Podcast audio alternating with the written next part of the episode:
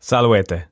Auscultatis Latinitium et litteras latinas, ubi recitabo scripta omnis aevi. Verba scripta apud latinitium.com reperietis. De exitu Catilinae. Confecto proilio, tum vero cerneres, quanta audacia, quantaque vis animi fuisset in exercitu Catilinae nam ferre quem quisque vivus pugnando locum ceperat, eum a missa anima corpore tegebat.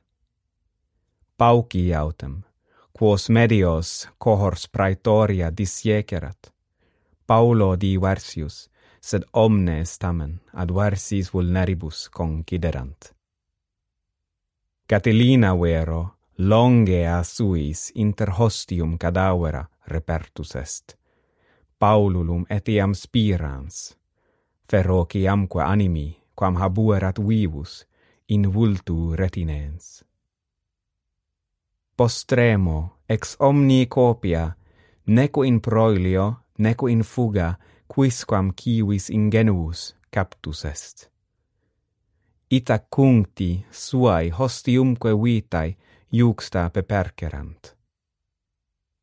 Neque tamen exarcitus populi Romani laetam aut incruentam victoriam adeptus erat. Nam strenuissimus quisque aut occiderat in proilio, aut graviter vulneratus discesserat. Multi autem, qui de castriis visendi aut spoliandi gratia processerant, voluentes hostilia cadavera, amicum ali pars hospitem, aut cognatum reperiebant.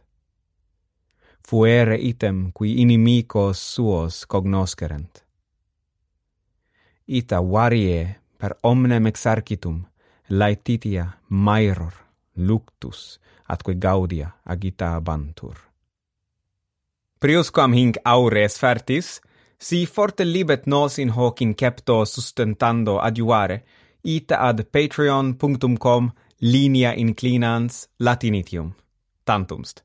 Valete.